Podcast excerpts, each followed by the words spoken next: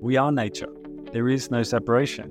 99% of the elements within a star are the same elements within our human body. It's just in a different configuration. We all know the periodic table. There's six basic elements carbon, hydrogen, nitrogen, oxygen, phosphorus, and sulfur. That makes up 99% of all living organisms. You, me, everyone else. And then even our like genetic blueprint, like you and me are like 99.9% genetically the same. They're like the 0.01, 1% you know, difference is the reason why there's male or female, different color tones, things like that. It's just the biggest illusion in the world is the illusion of separation. Today, I'm talking nerdy with Rory Callaghan about the necessity of connection and fostering a deeper level of self care. In this conversation, we're diving into the paradox between becoming sovereign in your self care journey while simultaneously needing community and connection how to navigate making decisions in a time of informational overwhelm, the importance of connection to nature and facilitating greater well being, and what gets in the way of creating those deeper relationships with others and something bigger than yourself. Rory Callaghan is an author, speaker, health futurist, digital nomad, and allied health professional based in Bali, Indonesia, the island of the gods. He takes a big picture approach to good health and well being and has a passion for helping people ignite their human potential and optimize this once in a lifetime human experience. Before we dive into this episode, we're going to take some time for a little nerd alert. If you have been thinking about joining my upcoming round of Yoga Nidra teacher training, we begin online January 17th, and the last day to sign up is today, January 10th, 2024. If you've never heard that word yoga nidra before, it's a Sanskrit word that loosely translates to yogic sleep. In this practice, you'll teach your body how to fall asleep while your mind remains alert, attentive, relaxed, but focused. In doing so, you enable your brain to drop into the hypnagogic state, this twilight zone between being asleep and being awake, where you'll have greater access to alpha and theta brainwave prominences and subsequently the subconscious and unconscious mind. By the end of this teacher training, you'll have a full understanding of the practice and the skill set necessary to successfully guide yourself and others through it. Because one on one feedback from me and live attendance is such a critical component of this training, space is going to be limited. To learn more and save your spot, you can click the link in the show notes or visit alexnashton.com slash Nidra training.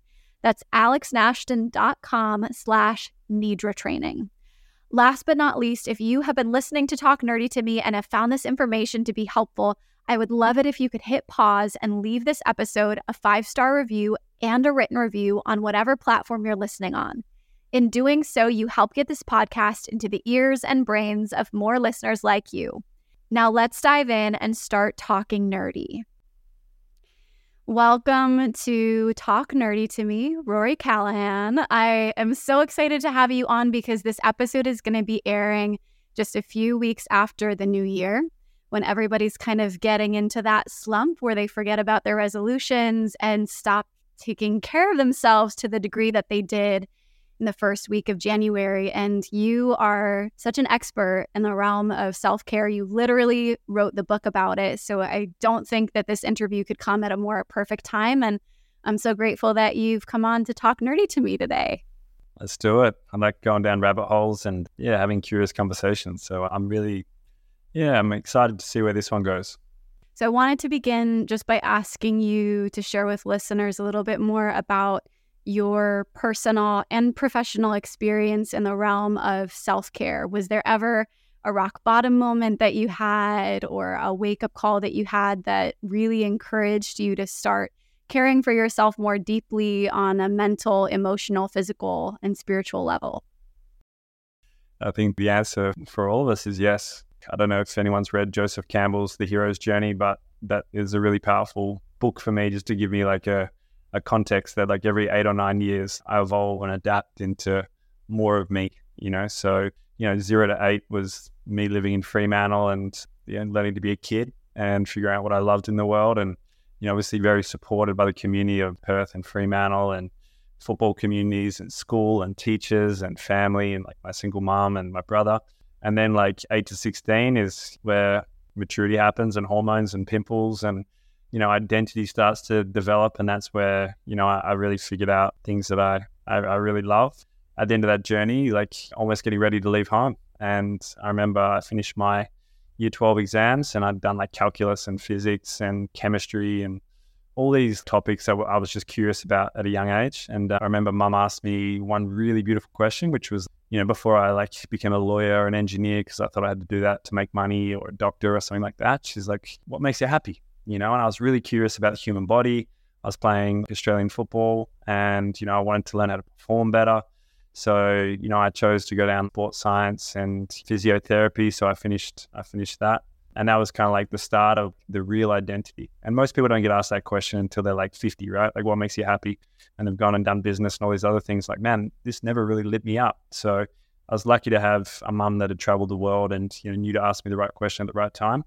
And it's also it's a really beautiful moment for me to ask your audience, what really makes you happy? It's like that John Lennon question, you know, like not what do you do? Where does time stand still? What are you passionate about? What do you think about when no one else is in the room? Where does time stand still? what are you naturally drawn towards? Where's that curiosity just continually take you? And for some people, it's dancing or art or other things, you know, so it's all unique. And then I guess the 16 to 24 was, you know, I left home. So I found a lot of independence. I think having a single mum, it was actually more viable for me to live out home than it was. So I imagine if I had a lot of comfort, I wouldn't have, I wouldn't have left. I never would have spread my wings so early. But you know, it's a double edged sword because you know I was living on like fifty dollars a week, washing dishes and going to uni and trying to study, and it forced me to be kind of sovereign at a young age and self regulate. And obviously, growing up in Australia, the first three years of uni was kind of like just a party, really. Before I you know, finished that. And I had a, a, beautiful mentor that, you know, she's like, man, there's, there's, there's more to this. And she kind of connected me up with the Masters of Physio degree. And, you know, I didn't have the money to pay for it. So she got all that sorted through like funding. So, like, you know, government and things like that. And then, you know, 20, 22, 23, like I finished my master's degree. And then that was the introduction into the working world. And, you know, that got me to 24. So this is like three eight year cycles. And then like the next eight year cycle was the biggest one because at around 25, 26, I burnt out with my dream job. You know, I had a scholarship to go to the AIS and work with Olympic athletes. I've kind of like done the thing, worked in teams, worked with sports doctors, nutritionists, and I really loved that environment of having four or five people there to support one person's performance at a higher level. But I also learned the medical system working like intensive care units and neuro wards that we also had a team when someone had a head injury and had to get them back to just feeling normal again, right? So I've always seen as a, a team approach to health and healthcare. But I feel like that got lost and a lot of us got stuck trying to do it by ourselves. And I'm sure a lot of people in the health industry can relate to burning out because a bad system will beat a good person every day of the week. So that was this fourth cycle is where, you know, I really hit rock bottom. And that was my pain point. That was Am I happy? Am I healthy? Am I connected? And I said no to all three things. And then that started a two year journey of actually being in the medical system as a health professional, trying to earn my health back. And then that's where I spent, you know, hundreds of thousands of dollars. You know, I, I jumped between the best of the best and I met doctors that were overweight trying to put me on blood pressure medication, relationship coaches that weren't in relationships. And I just saw this huge disconnect and even myself, I'm like, man, I'm a health professional, but I can't even get out of bed in the morning. I haven't been to the gym in like two weeks. I haven't been on a surf trip in four years. So I wasn't actually living the truth that I was teaching others. And I could see that that was mirroring in their results too. So I spent two years running that process and getting back to being the best person I could be. And then that's where the book download came after building a business and creating freedom, partnering with another health and wellness company in like the nutritional world. That allowed me to work remotely I then, you know, had one to two years and enough resources to be still. So I stayed in that uncomfort until, um, until, until, yeah, I got bored. And then when I got bored, the universe was like, stay. And I was like, I didn't know why it said stay, but it was just unraveling like all this busyness from previous 26, 27 years. And then I had a, like a five week period where the download for the book came, which was literally just everything I'd experienced and learned and extracting DNA onto a stick, like dissecting human bodies, working with athletes, working with people in intensive care, you know, seeing two people with the same problem have completely different pathways, one getting better, one not getting better. And then, you know, I just created this beautiful framework about the 12 medicines, the fill your cup model. And then that started like an eight year journey of learning how to write a book, which, you know, I nearly failed English literature at school, you know, so I never thought that would be a thing for me. You know, my grammar was terrible. I didn't even know what like a noun or a pronoun or a verb was, you know, like I just wanted to write and express, and this was the thing that came through. And that gets me to where we are today, which is 34. I kind of launched the book. That was the end of a really big cycle. And then I spent the last two years weeding the garden, and it's almost like everything burns down to then Phoenix kind of rises out of that with this, you know, new identity. So I've got like a completely blank canvas for 2024. And yeah, it's a powerful place to be. And I'm sure a lot of people can relate to that, especially after the pandemic and all the other stuff that was circumstances outside of our control. So yeah, that's my story in a nutshell from from birth until now. Don't know if that helps. It's super helpful. And there's so much gold in what you just shared that I, I really want to go back to. And, and one of the things that I think is important to touch on is this kind of paradox between becoming sovereign in our journey for greater health in any facet of our lives and this deep need for connection. Because I so identify with much of what you shared in terms of needing to get out of the house at a really young age. You know, I left my parents' house when I was 17 and moved to New York City. The listeners of this podcast already know that about me. And so I feel like for me, what that inspired in me was this hyper independence, which was so necessary and so important. And I've always been such an advocate for my own health, well being. Like I've always kind of run to the beat of my own drum. And what I'm also seeing in myself now is the way in which that's kept me isolated.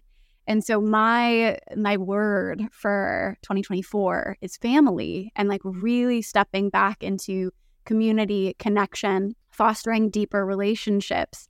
And yeah, I would just love to hear your thoughts on that kind of paradox between needing to be self-sufficient and really advocating for our own health journey, physical, mental, emotional, while also really needing other people to be a part of that process the only way I could describe it, I'm sure everyone's watched, you know, The Hobbit or, you know, Lord of the Rings. And like Frodo, you know, he's in this environment, this, you know, 100 kilometer radius of where he was born for 25, 26 years of his life.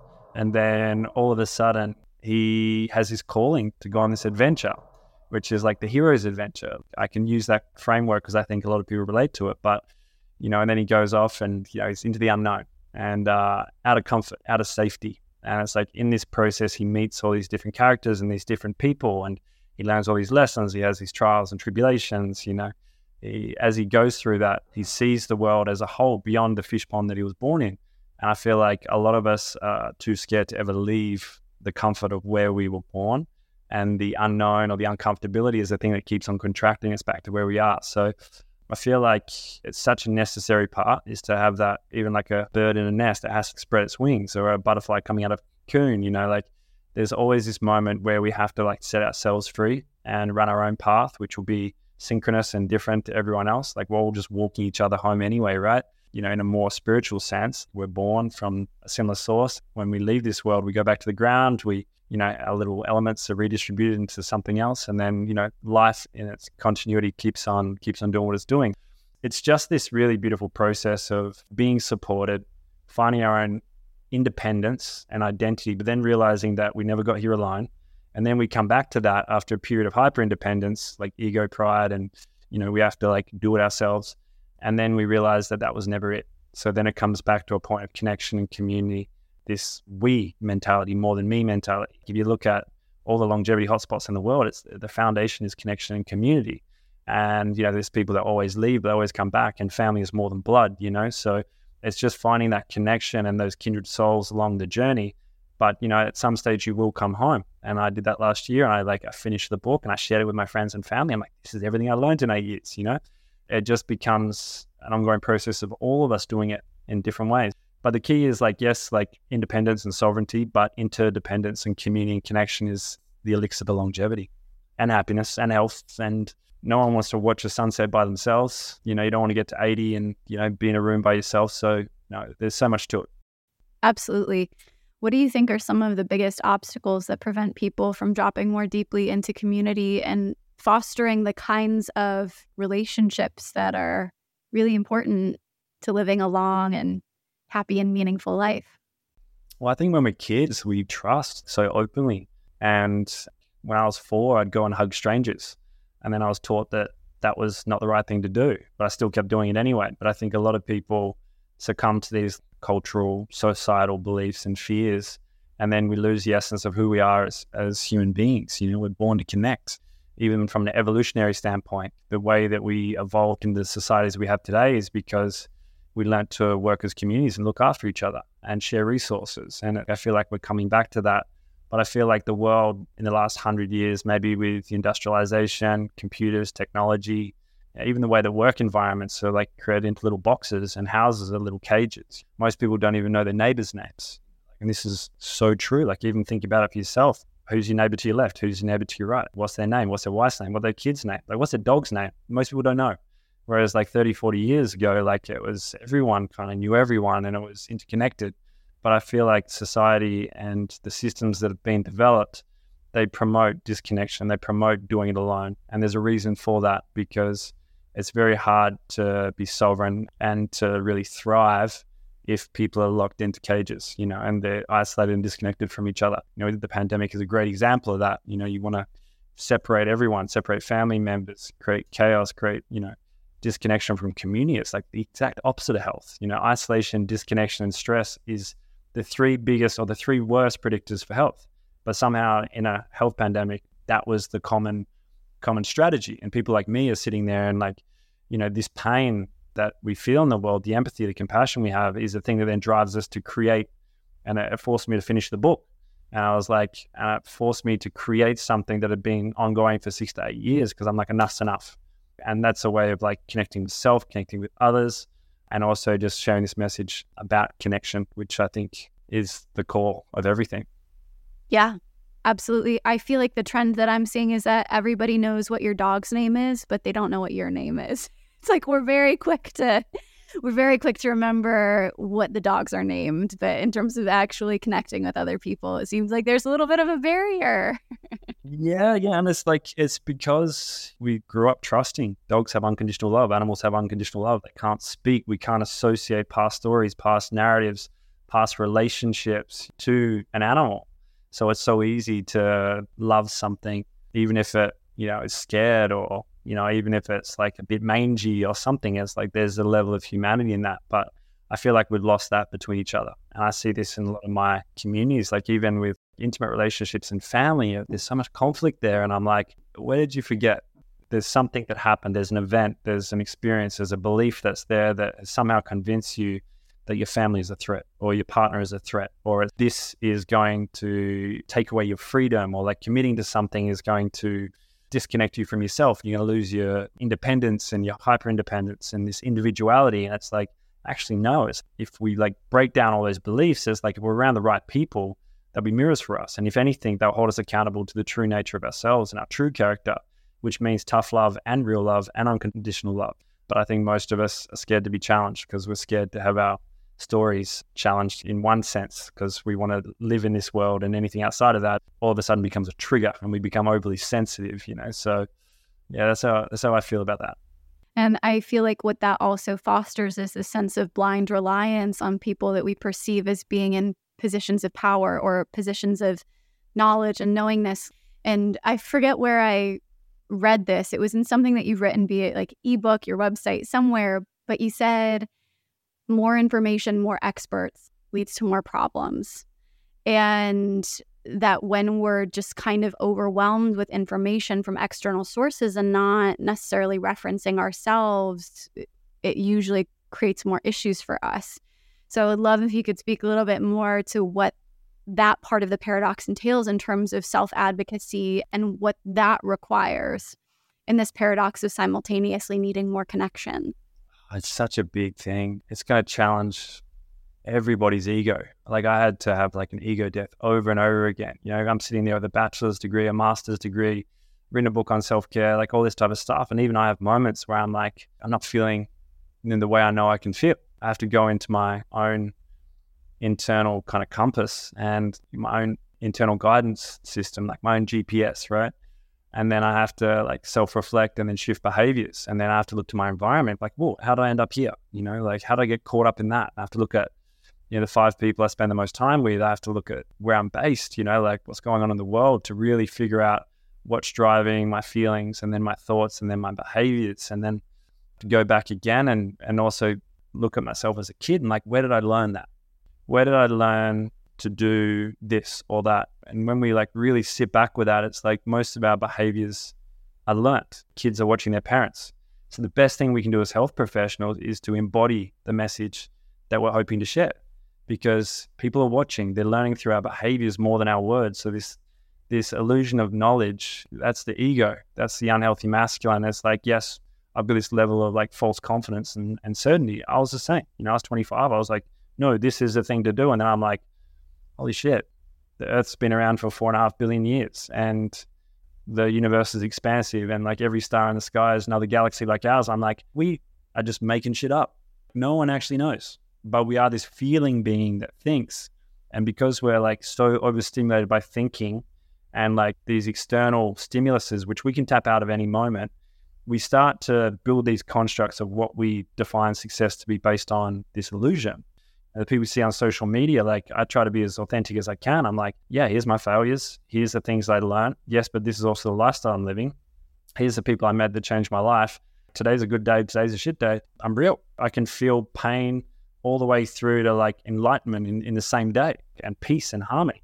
I feel like a lot of us are just hiding, you know, those shadow parts of ourselves that we're hiding, we're suppressing emotions by just working or distracting ourselves or chasing primal needs, wants, and desires, which are all conditioned by what we've been taught. And I think a lot of us have lost that internal compass, and health professionals are guilty for it too, myself included. So I feel like if you don't have someone that is embodying their message and they're not guiding you back to your own heart, your own feelings, your own intuition, it knows what food is good for you and what, what food isn't. It knows it feels better when you surf and you're out in nature.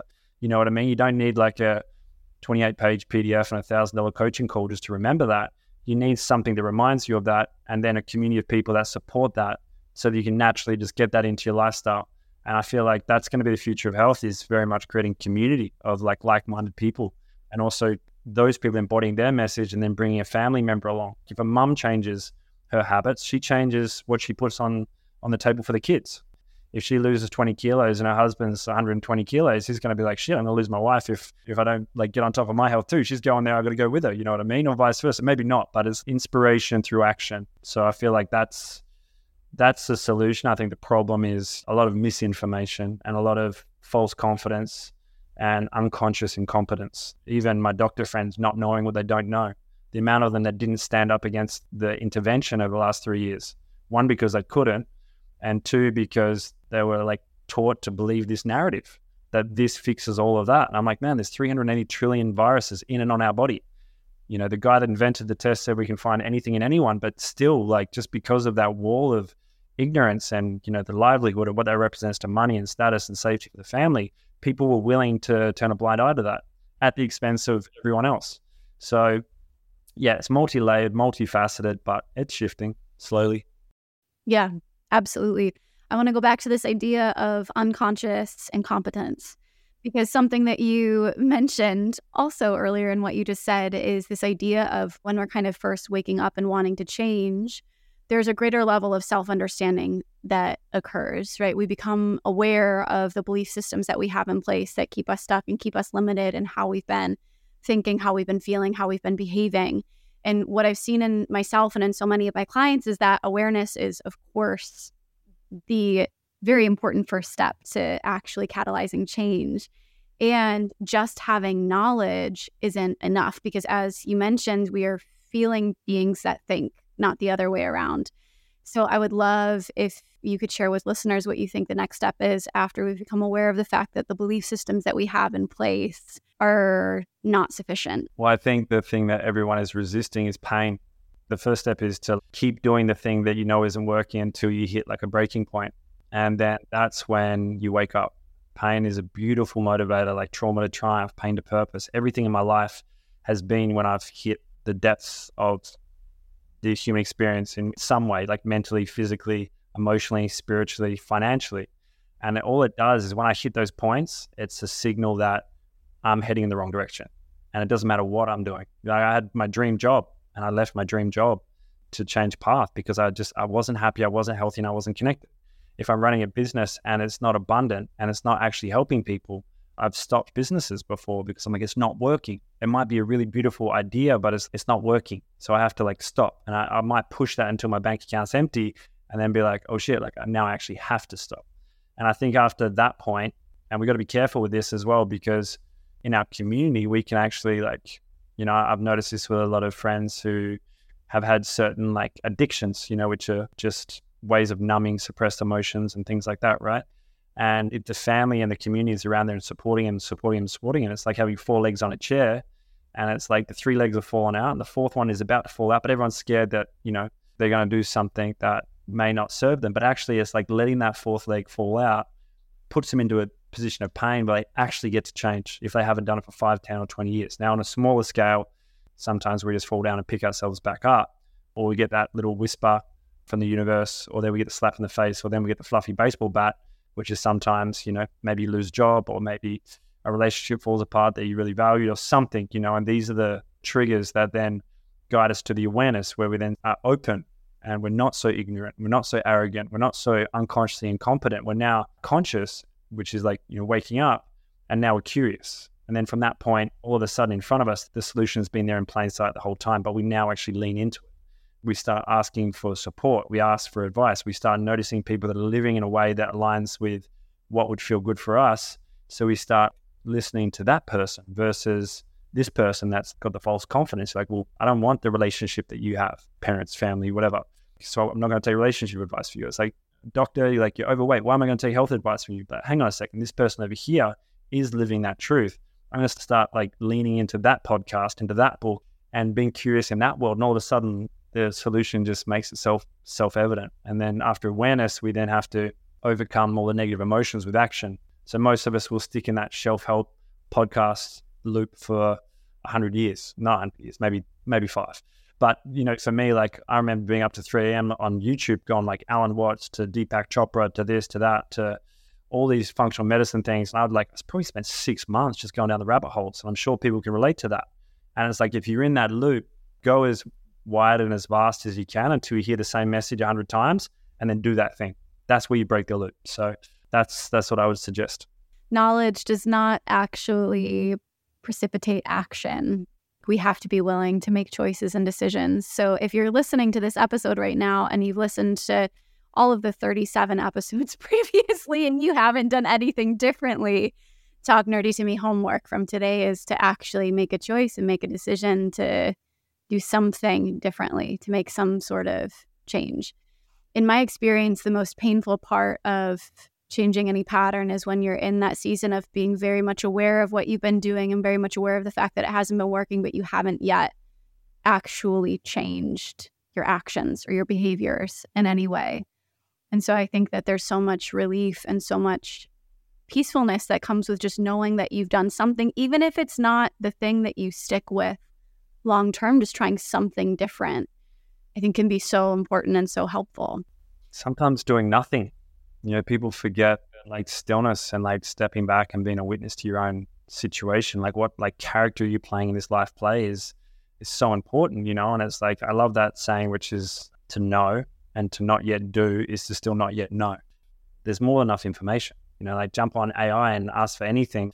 You basically get, you know, a five step process to X, Y, Z. And like now it's getting more refined that it's actually becoming more on point. But it's like, you know, I put top 10 self care habits in that system like six months ago and it came up with paracetamol, ibuprofen, and like all this other stuff. And I'm like, I asked it about self care, but that was from the data from pre like 2020. So then you're just looking at a collective consciousness in that virtual world that had been populated. And now I do that again, and it's meditation, you know, breath work, movement, spending time in nature, and it's starting to get populated with the things that actually create the change, right? I feel like that is such a big part of it, but definitely is doing something. And if you don't know what to do, just find a buddy that is doing it and just ask if you can come along for the ride for a minute. Find a community that is doing it and just immerse yourself. You know, if you know your environment doesn't serve you and that fish pond is toxic and polluted, just change environment. Go to an environment like Portugal or Bali or Costa Rica or Mexico and just immerse yourself in that environment. And then you'll naturally pick up the habits of the people around you. Sometimes the choice might be buying a one way ticket or something else too. Absolutely. I know that that's what my own experience has been in terms of traveling and buying many a one way ticket. And I think what we forget sometimes is that our brains are constantly making associations between everything that we experience our internal state, our emotional state, the thought patterns that we're perpetuating the people that we're surrounding ourselves with, and literally our physical environment. The emotional state that we're in when we're at home is something that our brain is wiring to the stimulation of just being in that physical space.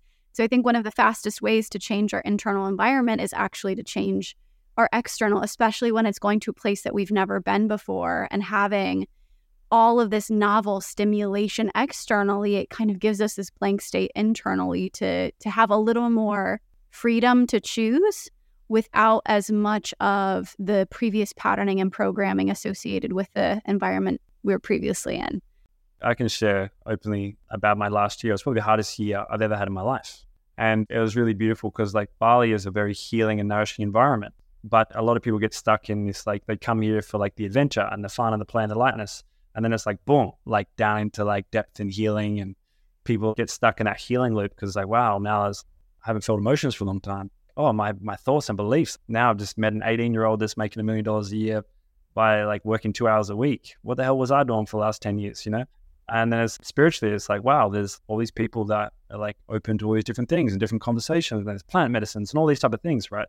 It can become quite challenging. But the beautiful thing about these type of environments is one that that full experience is available. And in the last year, I, you know, I got to experience two parents, one with mental health issues, one with cancer. Partner went through burnout. You know, I transitioned from finishing a book into a whole new identity there's all the challenges at the end of the pandemic and like finances and business and all these things all at the same time.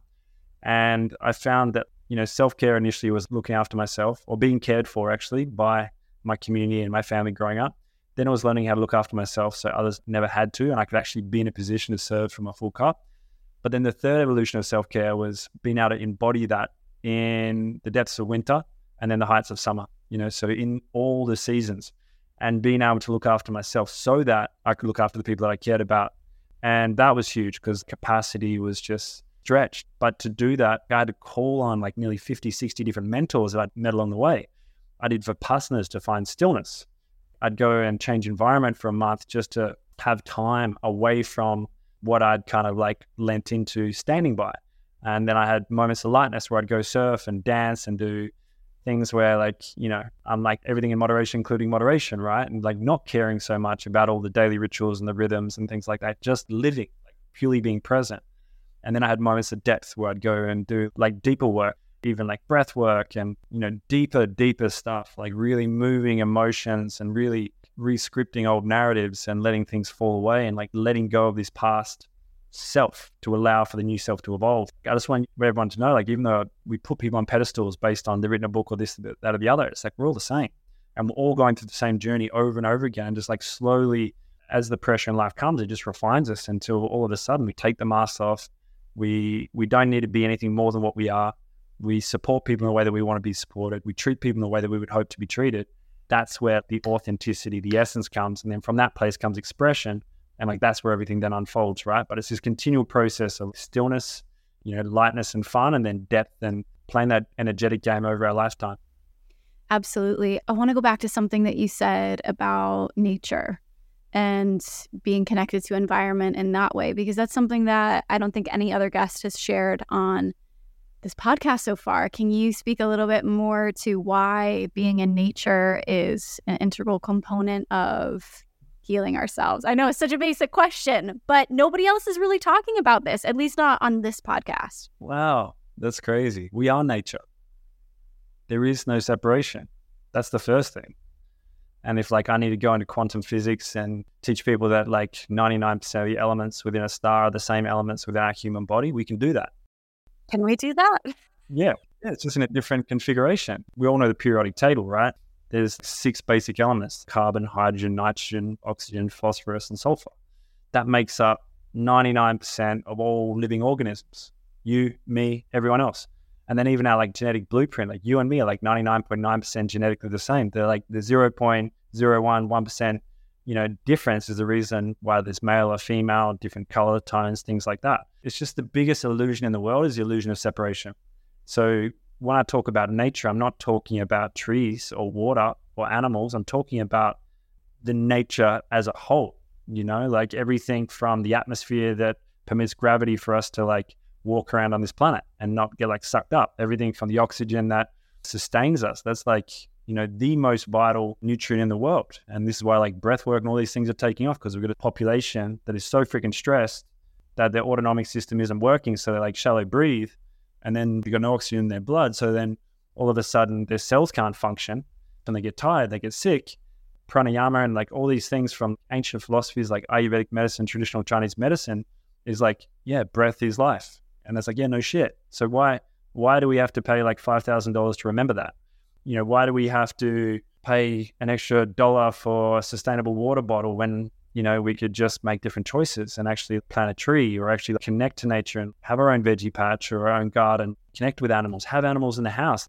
A lot of modern houses don't have animals because you know they're dirty. Like, where did we learn this stuff that we are disconnected from that or anything else? Concrete jungles and cities how can you basically destroy thousands of square meters of, of land to put up these buildings and then like not keep the essence that keeps this species alive? And I love this quote by Dr. Jane Goodall Here we stand, the most intelligent species on the earth, but we're the only species to destroy the natural ecosystem that sustains us. We are not the smartest species in 2024. If anything, it's the opposite. We think we're smart, but it's like we're destroying the very thing that sustains and supports us because of the illusion that we feel like we're disconnected from it. If I cut down that tree, that's not going to impact my family or your family.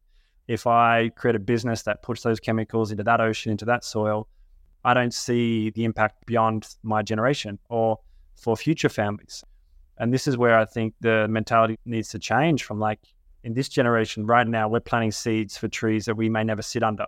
Mentally, that's like physically, that's metaphorically, that's even actually planting trees, you know, because that's the thing that's going to sustain life. The concept of nature is from the stars to the soil to the food we eat to the water we drink to the air we breathe. It's just energy flowing from one state to another. Laws of thermodynamics, you know, you know energy cannot be created or destroyed. It literally just moves from one state to another. In our lifespan, it might be 72 years, maybe 85, 100 if we're lucky. We're born from a male and a female, a woman, we're created. And then when we die, we go to the soil and those elements redistribute back into the plants, into, into the animals. And then we either eat the plants or eat the animals. It's just like this ongoing process where we've never been separate from nature. So I don't know if that explained it in a metaphysical, biological sense, but that's that's how I see it these days. Yeah, that's super helpful. And I think if we were to zoom out, it seems like the big picture theme of everything that we've talked about today is connection it's connection to other people, it's connection to our environment, it's connection to every single other piece of what is happening on planet Earth and in the universe at this exact moment in time. And I so appreciate you sharing that with listeners. Yeah, you're welcome. And I said, like, you go back to that point uh, you said at the beginning, which is about connection, but all I'm doing is, like you said, knowledge, right? The more knowledge we have, the more kind of separate we become. You know, you look at any realm and it's like, no, the iPhone is better or the Android is better. Everything's creating separation. Even technology, the elements from that come from the soil. You know, so technology is an extension of nature. People don't even understand that the the laptop we're using is the extension of nature, just configured in a different way where we can do this, right? All the things that have happened in the last maybe 100 years is like it started with like religions and belief systems and why we're here and then separate, separate, separate, separate, separate. But we're all talking about the same thing. Even the religions, like common thread, which is in this divine source and treating people in a way that we can only hope to be treated. So when you chunk back up, we're all talking about the same thing. But when we start like separating and disconnecting it, it creates us versus them mentalities. And this is where the disconnect happens this illusion of separation. This is where you know, I feel like my role is coming back to connection, and a central point where everything is connected. And then from that point, we have different roles and different identities. And that's just our mental construct for, for our reality you know, and who we want to be in this lifetime. That's deep. It's so deep, way deeper than I thought this conversation would go today. But I know that the listeners are going to get so much out of this because I know that I definitely have. And I want to ask you if somebody was listening right now and they wanted to learn more about you or from you, where is the best place for them to begin? Anything that you share right now is going to be in the show notes as well. Yeah, yeah. So I created a platform called selfcare.global. So basically, what I've done is that eight years writing the book and all this stuff that I'm sharing, my own curiosity, all the different mentors and all the frameworks, I'm just going to upload there. So obviously, you can go get the book and have like a physical form, but I also understand that not everyone has access to that. So I'm just going to basically put it all on that platform in different formats, like videos. You know, if you're on Instagram, blogs, and you know, even find other ways to get it into parts of the world that don't have access to internet or phones or other things. But that's a journey for for another decade, I think. Amazing. And if somebody wanted to work with you specifically, what are the options right now? Well, I'm building a retreat space in Bali. So this year is focused on that. But each month I do work with 10 people, like one on one mentoring. So I love meeting them where they are and then leading them towards their own authentic expression. And, you know, that everything from like getting clear and aligned internally, inner world, and then external reality and future vision and then the first couple of steps maybe towards you know learning how to coach learning how to create experience maybe learning how to find the right partnerships so but whatever that is for you not everyone wants to write a book not everyone wants to build a retreat space. So they can go to rorycallaghan.com there's a little link there for one-on-one. But i think this year with building the retreat space and the team and really creating experiences after so many people working online i feel like that's going to be my main focus. But always make time to work with 10 people every month Amazing. Well, I can't wait to see that retreat space come to life and for the listeners to be able to come join us here in Bali and experience some of the magic here. And I always like to ask guests before we wrap up the interview if there was one final piece of wisdom that you wanted to share with listeners, what would it be? What would the one piece of advice be? I feel like the overarching theme or the the one message that has been so relevant this year and the biggest reminder is this ability to self-regulate and take full responsibility for who we are right now and knowing that we can change that in any moment. And then ultimately just to treat people in a way that we can only hope to be treated ourselves. And if for whatever reason we're getting conflict or blockages in our environment then work on the inner world and then the outer world will change rather than placing the blame on other circumstances or people or jobs or anything like that. I think that's the one message that it's all in here.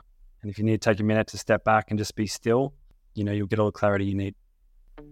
Amazing. Thank you so, so much for coming on today, Rory, and talking nerdy to me. I'm really grateful for your time and your expertise. You're welcome.